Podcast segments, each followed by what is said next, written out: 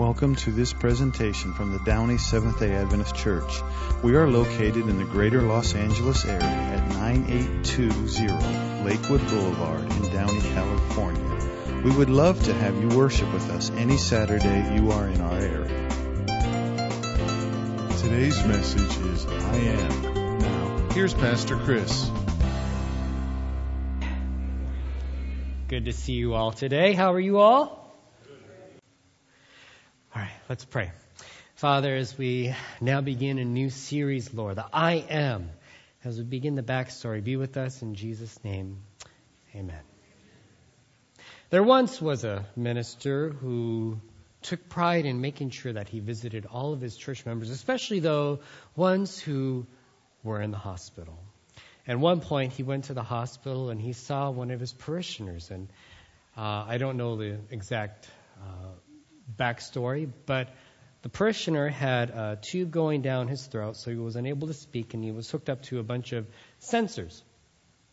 And when the pastor saw, he thought, oh my goodness, we need to pray, we need to anoint him. So he goes over, stands beside the parishioner, and he starts to pray really hard.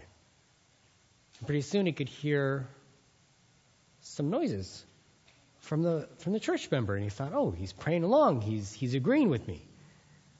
And then, finally, with a hearty "Amen," he could see the parishioner was very animated, and he saw somehow the parishioner had his phone next to him. He grabbed it and he wrote and showed to the minister, "You're standing on my oxygen tube." The pastor thought he was given a hearty prayer and was blessed by the Spirit, and lo and behold, he was suffocating his very own church member. Oh my goodness. Misunderstandings. Have you ever been misunderstood?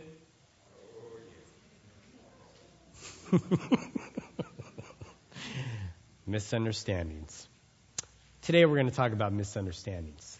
Because we find in the book of John, in the uh, the kickoff to today's uh, this uh, next series, I am.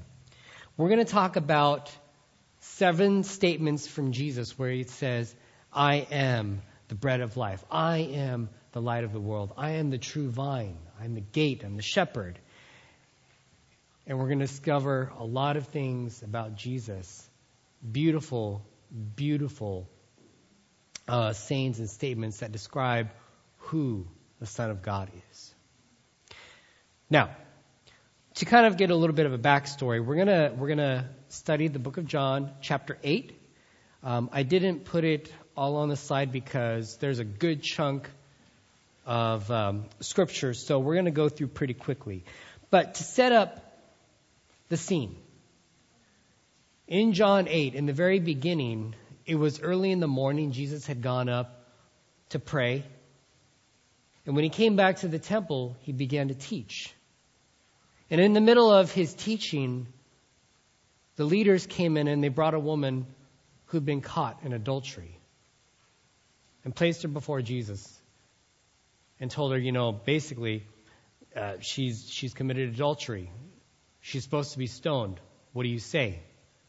Now, a lot of us have heard this story, and so uh, Jesus, as we know, starts and stoops down and he starts writing in the sand. And eventually he comes back with those of you who are without what? Okay, can throw the first stone. And starting with the older individuals in this group, they start to walk away. Slowly from the younger, I mean the older to the younger. Until finally it is just Jesus and the woman. And where Jesus then says, Where are your accusers? And she says, I'm not here. And he says, Go and sin no more. I love that parable. I mean, not parable, but that story. And it's here in this backdrop that we set, which is actually going to be one of the next his statements that we talk about is, I am the light of the world. We're going to talk about that in two weeks. But just after that, the Jewish leaders are not satisfied because Jesus is a threat to their authority, to their livelihood, their way of life. And Jesus in verse 31 of, of, of chapter 8, he says, To the Jews who had believed him, Jesus said, If you hold my teaching, you are really my disciples. Then you will know the truth, and the truth will set you what? Free. How many of you love freedom? Amen. I love freedom. I love being free. It's not being it's not good when you feel like you have a ball and chain around your neck. Amen. Freedom and truth. So we find that Jesus Jesus desired to give the people spiritual freedom from their sin. Because they had no idea. They had grown up in, the, this life, and that to them the law, in many respects, was everything. But Jesus sought to give them spiritual freedom from sin. William Barclay brings out uh, four aspects of truth. He says the first one is the truth brings people to freedom from fear. The next is the truth brings freedom from self, i.e., self centeredness. And the truth that Jesus is talking about brings freedom from other people. How many of you have ever thought about what other people think of you? Do we, do we live our lives and make our decisions based on what other people think of you and your decision making? Hmm. And yet we also find that the truth brings freedom from spiritual sin. There was a dog. His name's Happy, and he's a big Saint Bernese, right? Many of uh, many times Saint Bernard, uh, we we uh, we see them as rescue dogs, right? I remember this uh, picture that I saw where he had a little first aid kit and water bottle uh, around his neck that he could carry around because he was on uh, a search and rescue party. But yet, Happy, his name was Happy, was afraid of some of the smallest and silliest things because, you know, St. Bernards, they can be pretty big, right? They got that big hair on them.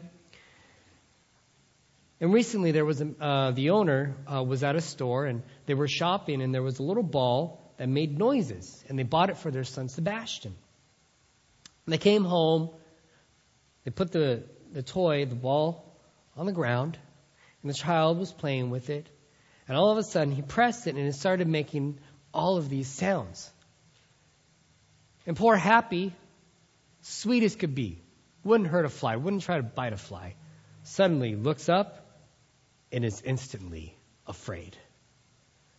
Sebastian picked up the ball and he kind of tossed it to Happy, and Happy got up, ran away, tried to hide.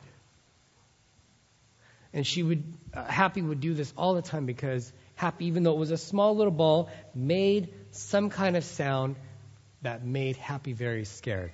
And yet, Happy could have played with the ball. It was a toy.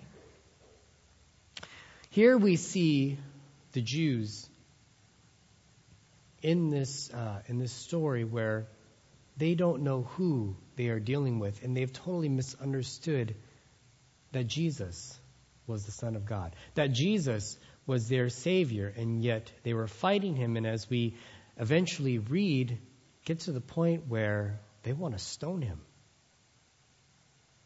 So, Jesus seeks to bring the Jews spiritual freedom. And yet we find that for the Jews, they, they took great strength in who they were and where they came from. You see, the Jews misunderstood freedom didn't come from being an ancestor of Abraham, but through the saving power of Jesus. As you'll find as we read, Abraham is our father. If you were Abraham's children, said Jesus, then you would do what Abraham did. You are doing these works for, of your own father. We're not illegitimate children, they protested. The only father we have is God himself. And Jesus said to them, If God were your father, you would love me, for I have come here from God. I haven't come on my own. God sent me. Why is my language not clear to you? Because you're unable to hear what I say. And then he gets really really, uh, he, uh, he tones the, uh, uh, he amps the tone up. You belong to your father, the devil, and you want to carry out your father's desires. He was a murderer from the beginning, not holding to the truth, for there is no truth in him. And when he lies, he speaks his native language, for he's a liar and the father of lies. Remember, Jesus bring, came to bring what? Truth. When he lies, he speaks his native language, for he is a liar and father of lies. Can any of you prove me guilty of sin? I, if I am telling the truth, why don't you believe me? Whoever belongs to God hears what God says. The reason you do not hear is that you do not belong to God.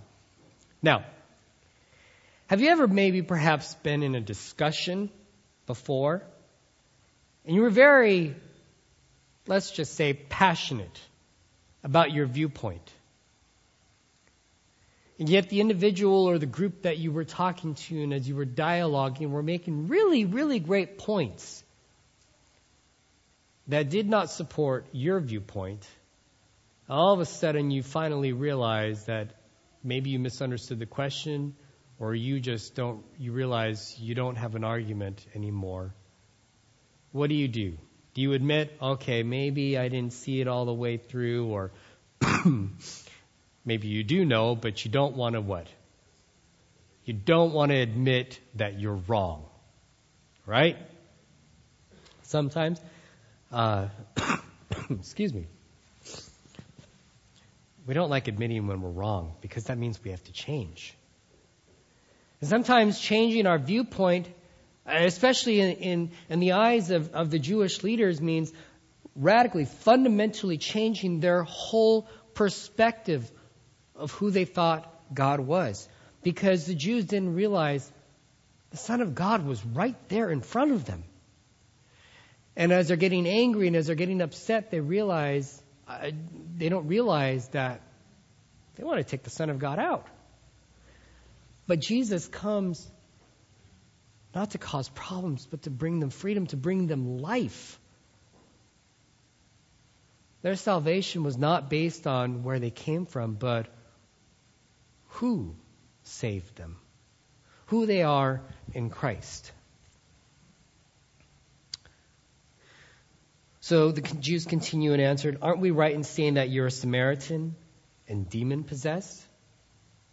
That's a pretty, uh, pretty strong language because, you know, it didn't hit me until this morning when they call him a Samaritan. Jews and Samaritans, remember, Samaria, Jews, didn't get along.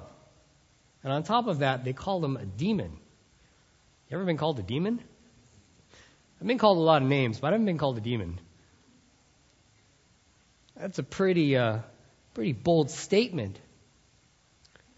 Aren't we right in saying that you're a Samaritan demon possessed? Jesus says, I'm not demon possessed.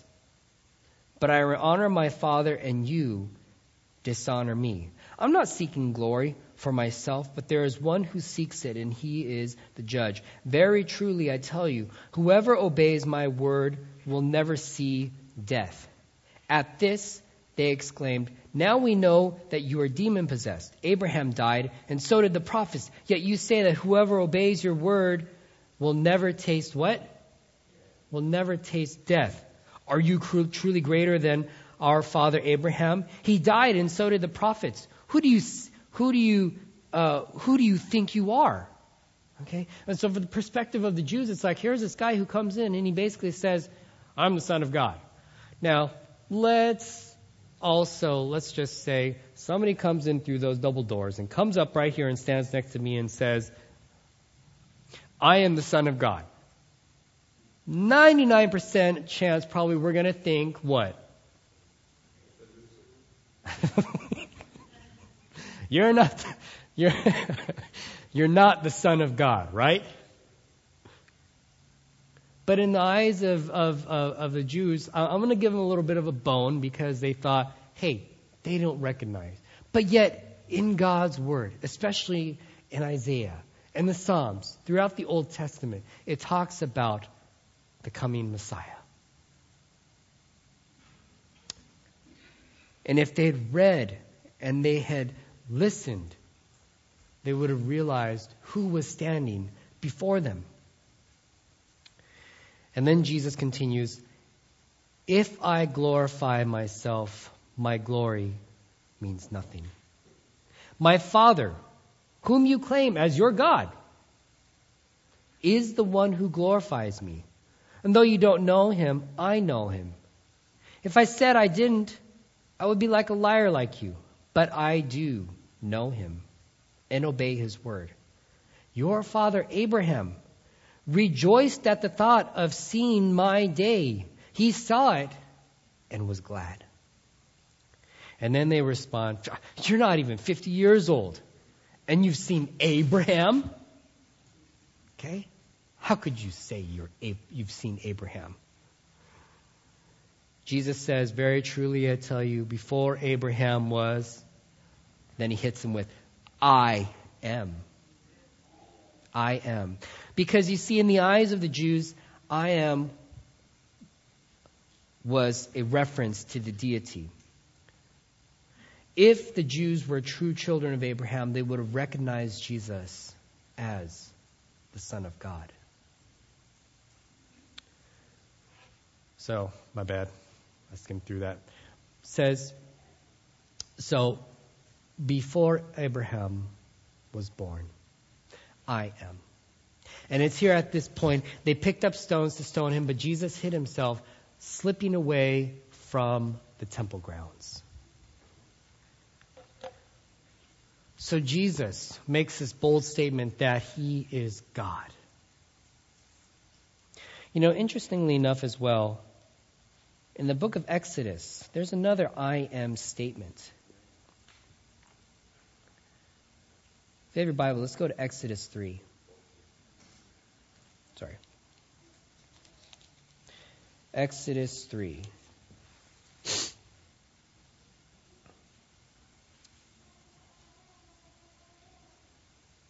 We find ourselves looking and seeing Moses, who was tending a flock of Jethro, his father in law, the priest of Midian. And as he's leading his flock to the far side of the wilderness, he goes to Horeb and he sees this strange sight because he sees a bush. What is it doing? It's on fire, right? And have you ever seen a burning bush? Not started by you or any, It's just randomly in the middle of nowhere. There's a burning bush. There's lots of bushes that burn here during September and October when the fire season's going, but not a controlled burn like this. And when the Lord saw that he had gone over to look, God calls Moses, Moses. He says, Here I am. And God says to what?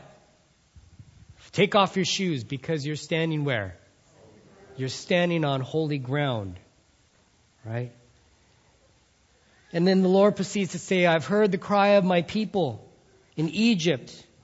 And he basically tells him, You're going to lead them out.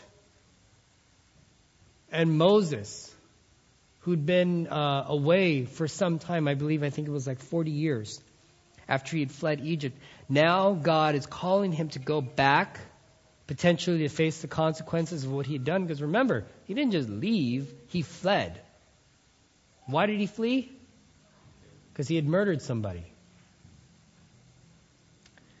And he goes back to not just go back, but to take all of the Israelites out of Egypt, Egypt's workforce, to do all the work that they normally would not want to have to do, right? All the hard slave labor.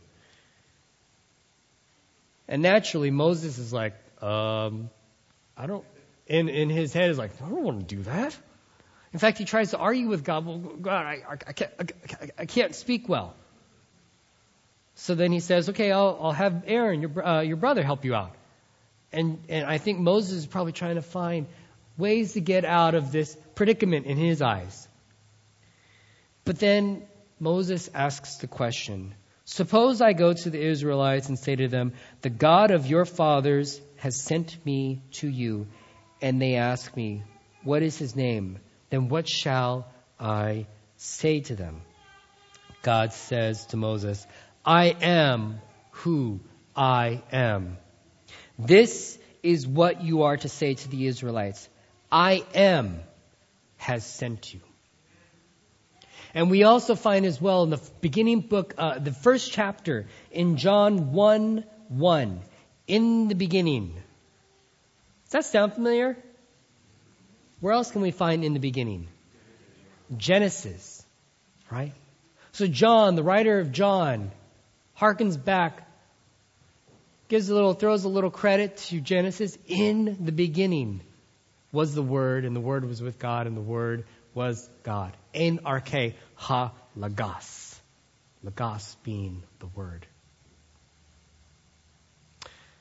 We find that Jesus, who is the I am, wasn't just a person who came out of nowhere, but was from the very beginning, who ordered the worlds and the universe, who brought together everything, who is the I am from the very beginning, sent by God to God's people. And in this very temple, the Jewish leaders did not recognize him. David Bond writes, The Son of God, through whom the whole universe was made, comes to his own, should have been the object of their worship.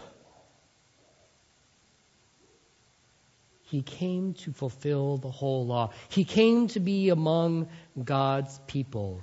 And he has no place in the temple dedicated to the God who sent him. Such irony. Amen. And the question I sometimes have to ask myself is do I even recognize God sometimes, even in my own life?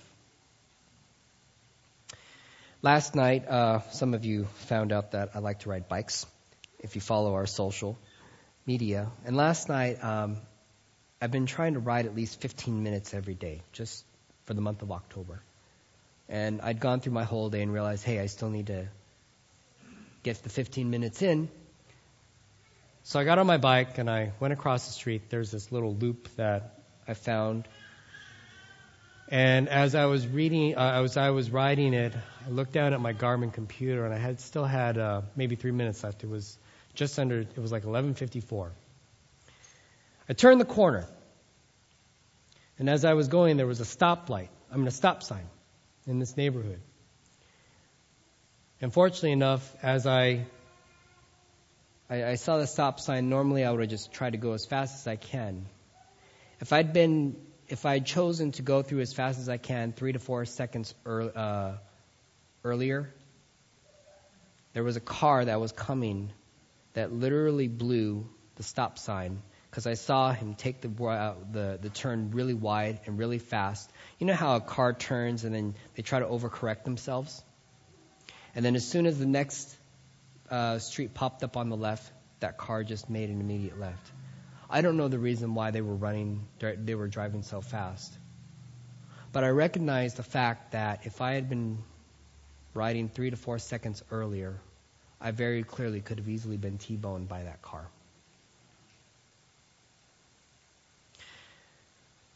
That's heavy. And even as I'm standing here, I'm realizing the magnitude of, of um, my safety could have been brought into jeopardy. So, number one, ride in safe places or on the trainer, like my wife told me I should have done. Stubbornness, uh, not stubbornness, but just I hate riding on the trainer. But my wife is smart, and she thought of. Uh, maybe keep it safe and ride the trainer. I wish I'd ridden the trainer last night. But then also, I'm glad too that I also recognize that God was looking out for me. Are we looking for those God moments where God actually intervenes in our lives today? Although God may not be present with us, I can shake Jesus' hands right now. I wish I could. That would be awesome. But are you looking for the everyday moments where God shows up, where the Holy Spirit is leading and guiding and prodding you in your life? And when God does, are you open and receptive to be able to listen and, and heed? I am has come. I am has saved us. I am wants to be with us. I am desires a relationship with you. Do you choose to have a relationship with the I am? And as you do so, in the next seven weeks, may that relationship and that desire grow even further as we truly discover different aspects of the I am as the light, as the bread, as the gate, as the shepherd, as the way, the truth, and the life, the resurrection and the life, and the connectedness of being connected to the true vine. May God bless you, lead you, and guide you. God, as we take a moment now to pause, just give you thanks and praise for, Lord, who you are. You are the true I am. You have been from the beginning. And now, God, you are still continuing to lead. Be with us. May we be faithful to you. And as well, Lord, in the next seven weeks as we discover who you are, may we be blessed and strengthened and empowered. In Jesus' name, amen. Grace and peace. We hope you have been blessed by this message from the Downey Seventh day Adventist Church. You can find more messages at www.downeychurch.org. God bless.